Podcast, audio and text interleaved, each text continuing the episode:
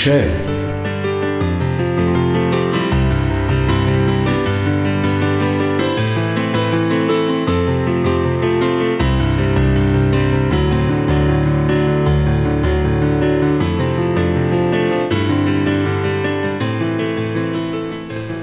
حالت بهتر شهاب. آرومتری؟ آره فکر می‌کنم بهترم. این قهوه حالمو خیلی خوب کرد. پس اگه می‌تونی واسم بگو چرا یه دفعه انقدر به هم ریختی؟ باشه برات میگم. بعد از تموم شدن شعر بهمن یک دفعه احساس کردم زیر فشار شدیدی از اجبار و ناتوانیم.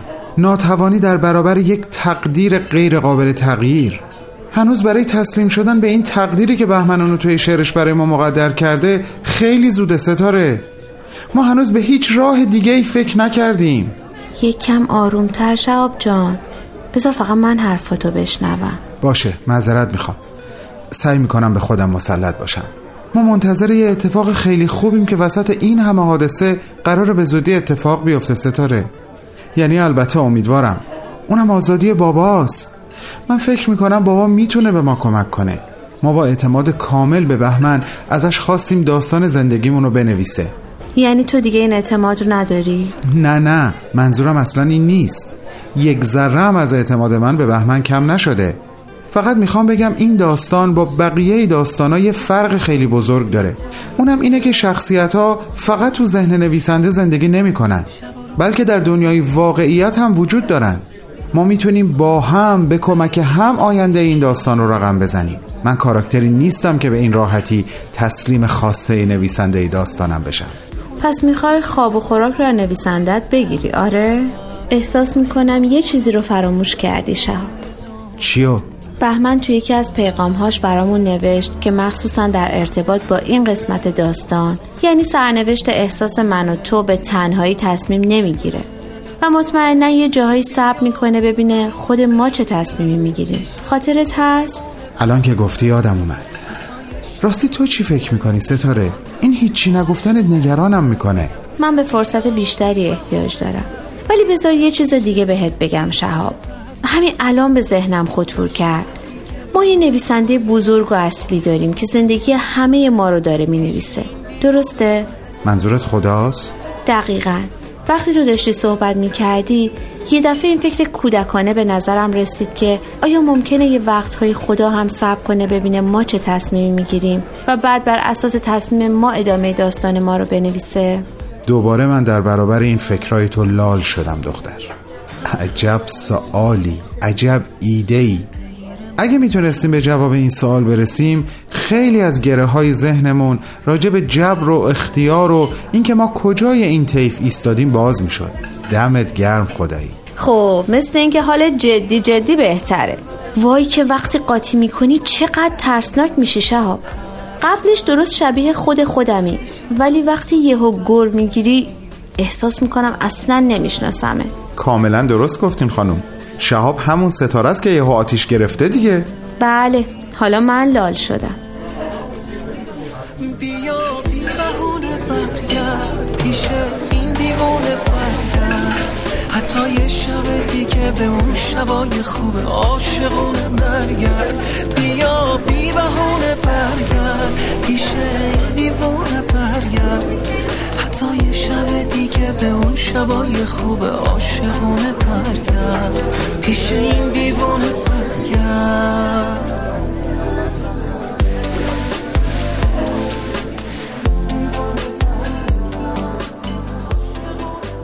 فروغ کلاس های روز پنجشنبه رو به مناسبت تولد حضرت بهاءالله کنسل کرده بود.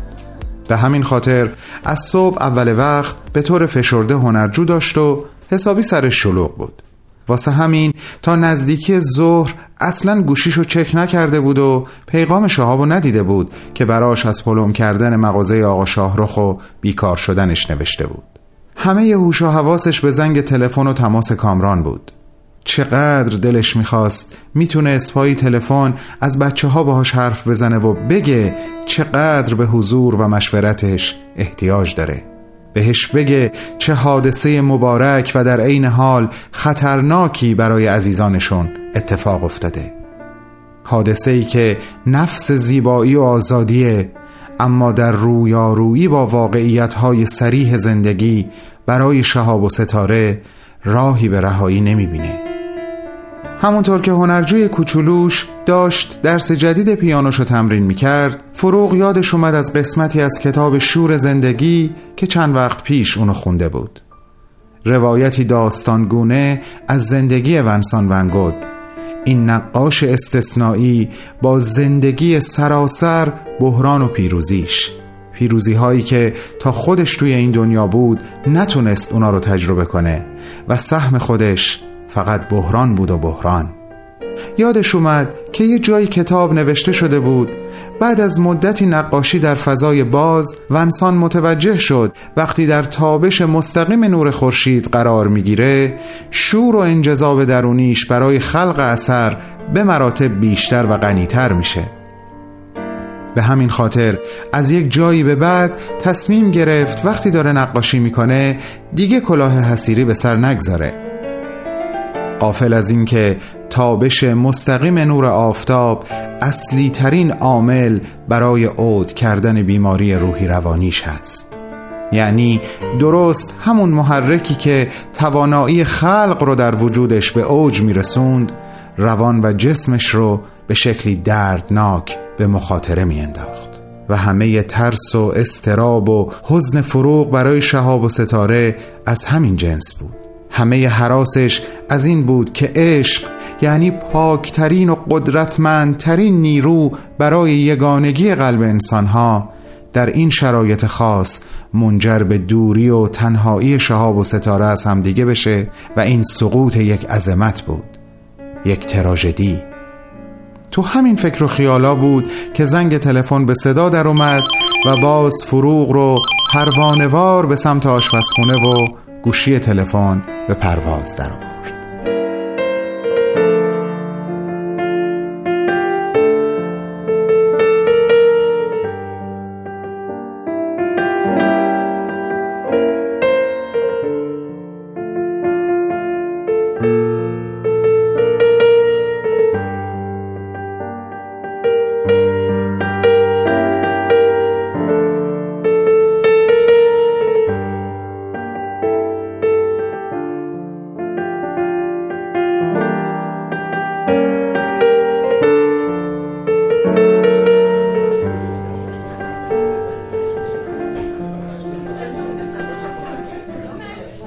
شهاب و ستاره کم کم داشتن از کافه می اومدن بیرون که تلفن شهاب زنگ زد.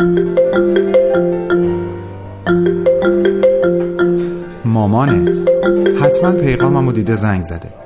علاپا مامان جان روزت بخیر. ببخشی راست نیومدم. چی میگی مامان؟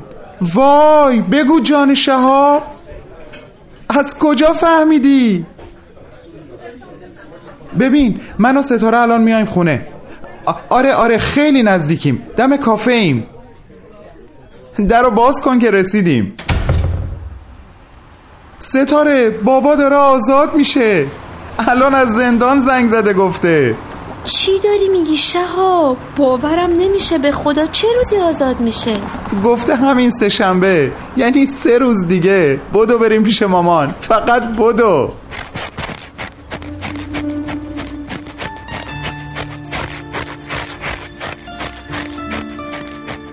با وجودی که راه تا خونه زیاد نبود اما برای بچه ها مخصوصا شهاب طولانی ترین راه به حساب می انگار هر یک قدمی که بر می داشتن خونه به همون اندازه جلوتر می رفت ستاره در اوج خوشحالی نمی‌تونست فکرش رو متمرکز کنه و فقط با خودش می‌گفت خدا کنه بابا تو این اتفاق نقشی داشته باشه تا من بتونم بهش افتخار کنم و کمی پیش شهاب و خانوادهش سرمو بالا بگیرم. دویدن روی برف ها کار خیلی آسونی نبود و گاهی بچه ها سکندری میخوردن و تا حد زمین خوردن پیش می‌رفتن. ولی بالاخره هر جور بود خودشونو به خونه رسوندن. فروغ واقعا در خونه رو قبل از رسیدن بچه ها باز کرده بود. وقتی شهاب و ستاره وارد خونه شدن صحنه قشنگی رو جلوی چشمهاشون دیدن. فروغ شاگرد کوچولوی بهد زدش و تو بغل گرفته بود و داشت با ترانه گوگوش میرقصی. ترانه ای که انگار برای حس همون لحظه فروغ سروده و ساخته و اجرا شده بود. هرچند که او کمی زودتر به پیشواز چنین لحظه ای رفته بود.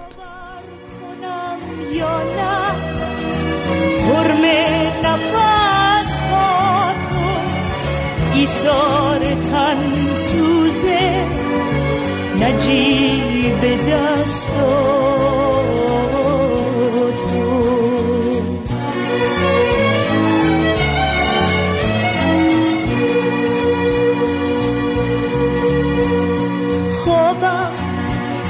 بیدارم لمس تنت خواب نیست.